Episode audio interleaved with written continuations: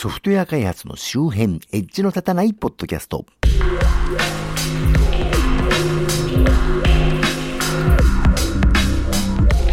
コンピューターで楽しいことをしたい人、そして、あの、半沢直樹というドラマがありますよね。私まだ見た、見る機会が今のところなかったんですけど、あの、半沢直樹って、世界的に有名な日本のミュージシャン YMO イエローマジックオーケストラのアルバムにも参加したことのある伝説のカリスマユニットであるスネークマンショーのアルバム海賊版に収録されている「咲坂と桃内の半玉切れた」というトラックのですねあの半沢直樹半玉切れたと同じメロディーだなと。あのこれ小林亜生も黙っちゃいないんじゃないかなと思ったりした町田でございます。半玉切れたっていうのはどういう意味なのかね。皆さんいい大人だと思いますんで各自調査していただきたいと思う次第ですけれどね。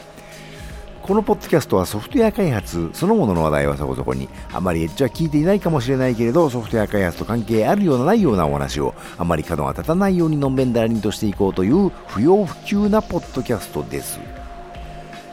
あのお仕事でファイル電子ファイルをね遠隔地の相手に送らなければならないことっていうのがまああると思うんですけど結構まあね。人によっては毎日あったりするんじゃないかと思うんですが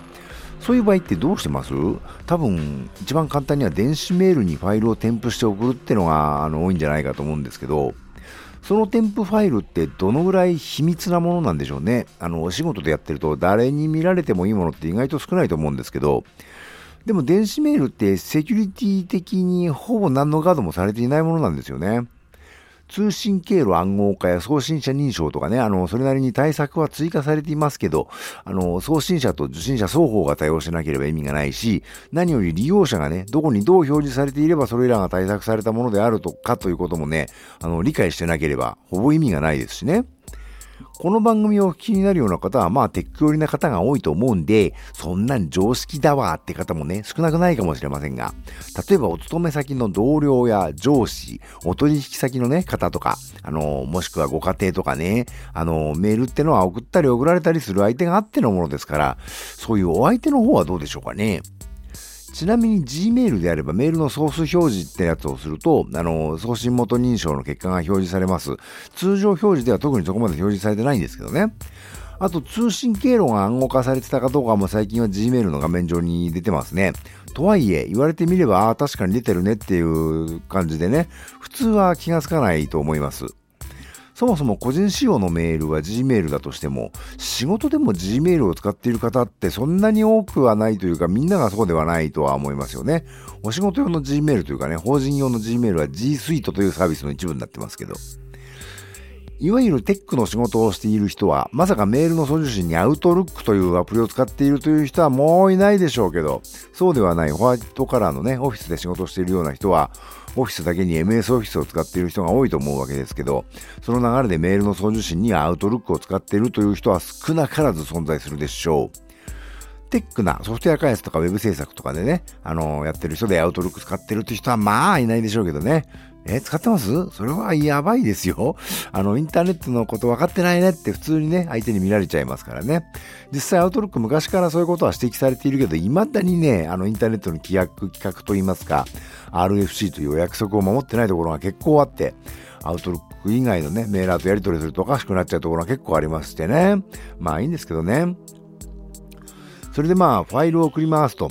例えばソフトウェア開発をしている人はもしかしてね、プログラムのソースコードの全部とは言わず、一部をメール添付して送るかもしれません。まあ今時 GitHub エンタープライズとは言わなくてもね、ソースの共有に当然 Git とかのね、構成管理ツールは使っているでしょうから、えー GitLab とか立ててね、そこにコミットプッシュとか下からそっち取ってから取ってね、そっちからプルしてねってやるでしょうけどね。メールでソースコードやり取りすることまだあるかなぁウェブ制作の人はどうですかね？もちろん構成管理してますよね。あの、今や Git はソフトウェア開発者だけのものではなくて、ウェブデザインデザイナーとかもね、普通に使ってると思いますが、まさか構成管理というかね、そういうファイルファイル成果物のリビジョン管理とかね、してないってことはないですよね。さっきからなんか闇ったらしい方ですけど。では、そういう職種でない方、そういう業務でない方はね、そういう業務でない場合はどうでしょうか？例えば、お客さんに見積書を提出するとか、注文書をもらうとか、パートナーさんに発注書やらね、使用書やらを送るとかいういう時はどうでしょうね。例えば同じホームページ作成業務だとして、同じようなお仕事の内容だとしても、お客さんによって金額を変えたりするなんてことは、まああるじゃないですか。え、何それけしからんじゃないかと。やっぱり形のないものを作ってるソフトウェアだの、ウェブウェアだってのは、自分の稲で値段決めてやがんだなと、信用できねえな、などと思う方もいらっしゃるかもしれませんけど、こういうお客さんによってね、同じものでもご提供価格を変えるっていうのは別に普通に、あの、工業系の製造業でもね、アパレルでも、あの、印刷出版業でも、B2B、会社対会社の取引では、まあ普通にやってることです。コンシューマー、一般消費者向けにはね、まあやりませんけど、例えばうちの会社さんから A 社さんにあるものを売るときには5000円だけれど、同じものを B 社さんに売るときには7000円にしてるって場合があったりします。これは例えば A 社さんの方が B 社さんより取引量が多くて、少し値下げしてでもたくさん取引してくれれば利益が高いなんていう場合にね、そういうことはよくやります。で、これでちょっと困るのが B 社さんに A 社さんには同じものを安く売ってるじゃないって知られちゃった場合ですね。A 社さんに5000円で売ってんならうちにも5000円で売ってよと。まあ大体そういう取引をするバイヤー同士はね、同じ業界なら、まあ大体事情は分かってるんで、そんなことはまあ言いませんけど、みんな同じ業界とは限らないんでね、召集感が微妙に違った関係性だったりすると、そういう話が出たりします。というわけで、見積書みたいなのってあんまり他のお客さんにはね、内緒にしといてほしいんだけどってことは、まああります。まあ、これは分かりやすくて軽微な話ですが、もっとまずい話もありまして、例えば社内のマル秘資料だとか、あの採用希望者の履歴書だとかね、外部に漏れたらやべえなっていうファイルがメールへの添付として送られていることってある、結構あると思うんですけど、まあ、さっきも言いましたけど、メールなんてものはそもそもセキュリティ的にはほぼ無力なわけでね、添付ファイルを、いや、添付ファイルに限らずメール本文も、暗号化する手段っていうのはいろいろ昔から存在してまして、例えば S マイム、公開鍵認証方式というものを使って大変強固な暗号化が可能なんですけど、日本の国レベルの行政の方から送られてくるメールは大体その S マイムというやつでね、署名されてますけど、ただそれね、そんなの全然知らないという方の方が多いでしょう。えー、なぜかお金がかかるからですね。あの、SMIME を使うためには認証局と言われる企業から使う人の人数分だけね、証明書というものを購入する必要がありまして、これが1人当たり1年ずつ何千円とかかかったりしますんでね。なので、それ知ってはいるけど、ちょっとなーって大体の会社のシステム部門の方は思っているんじゃないですかね。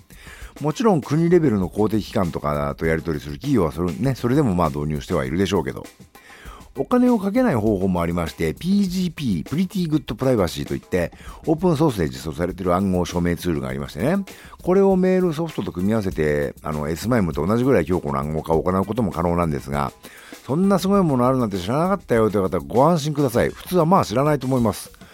このポッドキャストを聞いてるようなね、テック寄りの方、いや、別にうちはテックな方専門ってつもりは全然ないんですけど、まあ、なんだかんだそういう感じになっちゃうんですけど、PGP なんて当然知ってるよとおっしゃるかもしれませんが、でもそういう方ってそれ、どれぐらい使ったことあります？っていうね、あの、鍵は作ってるし、自分の鍵あるし、鍵サーバーに自分の鍵も登録したけど、実際には一回も誰かと PGP の暗号メールやり取りしたことないわって方も少なくないのではないかと思いますけどね。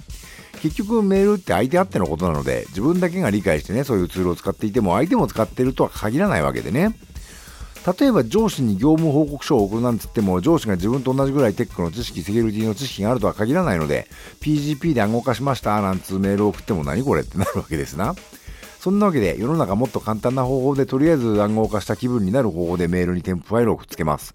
それが暗号化 ZIP、いわゆる ZIP ファイルに圧縮して、その時にパスワードを指定する方法です。まあこれなら圧縮するときにね、フリーウェアかなんか使う必要はあるけれど、まあロハだし、受け取った人は普通に Windows の標準機能で回答するときにパスワードを入力すれば回答できるわけでね。で、ZIP 圧縮ファイルもなんか暗号化されてるらしいしでですねしね。じゃあこれでいいじゃんねと。ところがね、これはこれでちょっと問題がありまして、あの暗号化 ZIP ファイルをメールに添付して送ったはいいけど、そのファイルを回答するパスワードはどうやって相手に教えればいいのと。まあ、よくあるのがね、あの、お会いした時にお渡しした名刺の記載の弊社電話番号下4桁ですみたいな。いや、今時御社の電話番号ぐらい御社のウェブサイトに載ってませんかっていうね。あの、下手すりゃ、そのメールの署名というか、振ったというかにね、毎回毎回ご丁寧に自分の名前と一緒にその電話番号書いてたりなんかしてね、お渡しした名刺の裏面に記載のパスワードっていうのもね、もしかしたらあるかもしれませんけど、でもそれはそれでね、今度はそのパスワードをおいそれと変えられなくなっちゃうしね。一度漏洩すると芋づるでみんなバレちゃいますんでね、変更できないっていうのは致命的にダメですね。え、パスワードは本日の日付ですとかね、そんな世界中の誰でも知ってますというね、まあ、別の話題の時も言った気がしますが、パスワードっていうのは推測できないものであるのが一番いいわけで、ということはコンピューターのプログラムでランダムに生成した自分でも覚えてらんないようなね、デタラメな文字の組み合わせが一番いいわけですが、そうして、まあそういう文字列は使い回ししないでね、つどつど作り直した方がいいわけですけど、そうするとパスワードはやっぱりつどつどお知らせしないといかんわけですね。IPA 独立行政法人情報処理推進機構の情報セキュリティ関係のコンテンツなんかを見ると、パスワードは添付ファイルメールとは別の通信手段で送りましょうなんて書いてあります。例えばファックス、ファックスとかでね、送った方がいいですと。まあいいんですけど、今更ファックスなんか送れないよってオフィスワーカーも結構いらっしゃるんじゃないかと思いますけどね。お相手が例えば同じ会社の人ならパスワードは Slack みたいなビジネスチャットで送るってのもあるかもしれませんけど、だったらそもそもそのファイルメールじゃなくて Slack で送った方がよっぽどセキュアですよって話もありまして、まあそもそも Slack で話せない相手だからメールで送るわけですけどね。で、まあ落としどころとして添付ファイルをメールで送るときはそのメールにはパスワードは書かず、その添付ファイルのメールのすぐ後に、先ほどのメールの添付ファイルの回答パスワードは何だかですよってメールをね、別メールで送るってのが行われていたりします。なんか面白いことに世の中にはその添付ファイルを暗号化 ZIP に圧縮して、その解凍パスワードを別メールで送るっていうね、手続きを自動化しているソリューションがあったりするらしいですけどね。まあこれが実際には大して意味のないことだというのはもちろんお分かりだと思います。えー、なんかそれっぽいことやってますっていう言い訳でしかないんですね。添付ファイルを暗号化したのはそのファイルを添付したメールが第三者に漏洩してしまう可能性があることを知っているからですよね。そしてそのファイルを回答するパスワードを別便とはいえ、やっぱりね、メールで同じ方法で同じ宛先に送ってるわけで、つまりメール自体は別になってるけど、どっちかを盗める人はもう一方だって盗めないわけがないわけで、なのでこれってセキュリティ的には全く意味はないんだけど、一応気は使ってるんですよっていうお作法というかね、マナーみたいなね。名刺交換の時には名刺入れをお盆のようにしましょうみたいなね。そのそれ別に見なくね？みたいなね。でもやっといた方が文句言われづらそうみたいなね。とりあえず外出するときは問答無用でマスクしてないと白い目で見られそうみたいなね。そういう話でしかないんですけど、そのために自動化ツールを100万とか200万とか金払ってる企業って金余ってんだなと思いますけどね。ところがこの作法、特に情報セキュリティ業界からやめさせようという動きが出ています。この暗号化 ZIP パスワード別便メール、意味がないどころか害しかないなどと言い始めた人たちがいましてね、情報処理学会の学会誌でまで取り上げられていたようですけど、いわくパスワード別送信が全く無意味。これはさっき私が言ったことと同じ。いわく添付ファイルが暗号化されているせいでアンチウイルスソフトがそのファイルをチェックできないと。いわく、そもそも圧縮ファイルなんか送られても、スマホのメーラーから見れないと。そんな時代に合ってないと。まあね、そんな感じだったかな。なので、いいことが一つもないのでやめさせようということらしいですけどね。で、そういう人たちの活動をね、PPAP って言うんだそうですよ。あの、PPAP、えー、パスワード付き ZIP ファイルを送りますの P、パスワードを送りますの P、暗号化の A、プロトコルの P で PPAP だそうでね。パスワード付き ZIP ファイルを送ります。パスワードを送ります。暗号化プロトコルのあね、各頭文字を取って PPAP なんだそうですけど、まあ聞いててわかると思いますけど、はっきり言って無理やりですよね。あの PPAP ってピコ太郎のあれですからね、まあ、考えた人はボケとしてね、なんだそれっていうね、ツッコミを期待してこの略も考えて、いわゆるテク会話の人たちが大好きな LT 大会といいますかね、中文字のプレゼン大会で受けるかなって発表したんじゃないかなと私は推測したんですけど、まあ、実に長い前振りでしたが、今回の本題はこの後です。この PPAP やめろ運動ですけど、やたらのさばってきまして、ちょこっとね、ウェブを検索すると PPA は仕事ごっこだとかね、PPAP は無知な情弱の証拠だとかね、実に上から目線で、いや、僕は上から目線ってのは悪いことじゃだとは思ってないんですが、それにしてもね、それをやってる人たちをきっぱり見下してる文章が山ほどウェブから出てきます。もう、あのね、一番うげって思ったのが、Facebook にくたわれ PPAP とかいうグループがあって、そこの参加者は PPAP をやめてもらうにはどうすればいいかじゃなくて、また PPAP メールが送られてきましたとかね。ま、なんかまたそういう製品を発見しましたとかね、完全に他人を揶揄すると発言をね、投稿し合ってまして、なんだろこいつら気持ち悪いなと。あの、PPAP をやめさせようって言ってるからにはね、こういう人たちは一般の企業の一般的なテック寄りでない社員に対して、まあ指導啓蒙する立場にある人たちだと思うんですが、それなのに、うわ、また PPAP メールが来たとかね、うわ、あいつらまだ PPAP だ、情弱とかね、そんなこと言ってていい立場じゃねえだろと。あの、あなたたちが代替手段を提示したり、啓蒙したりしないからそうなってんじゃないのって話だしね。そもそもさっき説明した通り、これを PPAP と名付けてること自体が東方ギャグなわけで、自分らが自虐的に途方なことを言ってる自覚がないのかなってところが非常に寒いなと。あの私の個人的感想を言うと、控えめに言ってね、ちょっとどうなのかなと、ちょっと最低だなと思いますけどね。まあ、マスクは侵入、飛沫侵入を防げないので、新型感染症を、新型感染症を防げないので、マスクなんかする意味はないと。マスクなんかしてるやつはバカって言ってるのとね、そんな変わんないですよ、これ。そんなことは分かってますけど、もし自分が自覚なく感染していた場合に相手に感染させる可能性を少しでも下げるためとかね、よくわからんけどマスクしてないと人に白い目で見られそうだからってマスクしてる人たちにね、バカバカって言ってるのと大体同じじゃないと思うんですけど、まあ、これまで長々説明してきた通り、確かに暗号化ジップパスワード別便送付はね、全然意味がないというか、まあ、ほぼ意味がないのは事実ですが、それでも丸裸で送るよりは少しはマシというかね、一応気にしてはいるんですよってポーズやってる人だって、世の中にたくさんいると思うけでね、実際私はそうですしね、その人を小馬鹿にするなら、まず大体手段をちゃんと提示しろっつうんだっていうことだと思うんですけど、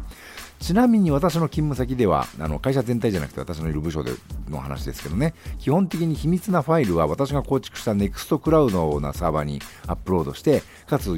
あのランダムな URL かつ、ダウンロードパスワードもランダム生成かつ、ダウンロード有効期限も設定できる状態にして、あのメールには添付しないんで、その URL とかね、そのダウンロード期限とかパスワードとかを送るようにという指導をしてます。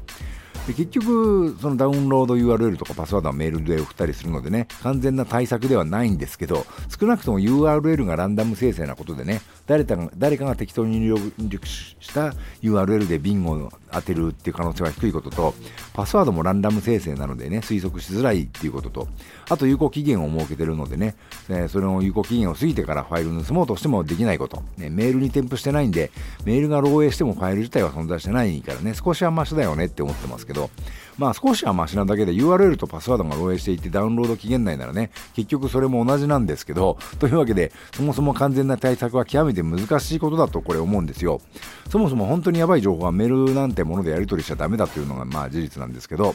例えば個人の健康診断結果とかね、あの主義や信仰に関わるような、いわゆる要配慮個人情報なんてやつはね、メールでやり取りするのは非常にやばいですね。同じ会社の中なら、えー、それこそ今ならね、ビジネスチャットとかワンゴエするファイルサーバーみたいのを使ってですね、あの信用できるオンラインストレージサービスでもいいですけど、その上だけでやり取りした方がいいですね。とにかくメールがダメなわけですね。でも取引先の場合はどうするってなるわけですね。そこは実は完全にクリアされてないと思うんですよ。例えばさっきの PPAP がどうたらという人たちの主張に同意したとすると、スマホチェックが効かないとか、スマホで見れないという意味では PGP とか SMIME だってダメじゃんってことになるわけですけど、というわけでこの話の結論はねその PPAP 的なことをやってる人たちを長尺扱いしてる連中に私はかかり合いになりたくないなということなんですけど。もちろんそういうのをね PPAP などというのは誰が見ても東方ギャグですんで仲間内で自虐的に笑い合うのは別に悪くないんですよ。まあ、私はそういうテック寄りの連中が勉強会などと称して常連だけで集まるような身内乗りが嫌いな方なんでね仲間に入ろうとは思いませんけどねでも、ああ、いつらまだ使ってるとか、ああんな製品出てる、出せ、みたいなこと言うのはね、明らかにおかしいと思うんですよね。それを使わずに済む方法、えー、代替手段をね、ちゃんと啓蒙して、そんなに難しいことしなくても、そんなにお金かけなくても、PPAP はやらなくていいよねっていうね、そういう風にやってから、あれまだやってる人たちがいるよ、どうしよう、どう説得するみたいな方じゃないとおかしいと思うんですよね。というわけで私はこういうね、PPAP とか言ってる人たちはあんまり仲良くなりそうにないなと思ったのというのがね、今回の結論ですけど。この番組を聞いてる人なんてね、ほとんど技術寄りの人だと思うんで、PPAP 出せとか言うんじゃなくてね、こうすればいいんじゃないか、みたいなね、アイデアをですね、あの、この際ね、あの、いろいろ公表していただければいいんじゃないかと、このポッドキャストにご意見なんか送っていただけるとね、ご紹介できていいですね、と思うんですけど。というわけで、あのー、腹立ち紛れでまくしちゃってたんで、私がさっき言った NEXT クラウドを使った少しマシかなという方法についてもね、ちょっと説明が足りてないと思うんですが、まあこれ聞いてる方のほとんどはご興味あればご自分で調べちゃうような方々だとは思いますんで、まあちょっと別の機会にね、ご説明してもいいかなとは思いますけどね、もし、あの、教えろっていう人がいたらご要望いただければな、ちょっと考えようかなと思いますけどね。というわけで今回はここまで。この番組は Apple Podcast、Spotify、Google Podcast その他で配信しております。それぞれのサービスの購読機能に登録していただくと、最新作配信の際に通知などあったりしてより分かりやすいかと思いますんで、何卒よろしくお願いします。もちろんそれ以外のポッドキャストクライアントにも大体対応しておりますよ。ってなわけで、よろしければばまた次回どちら様もお元気で。ではまた。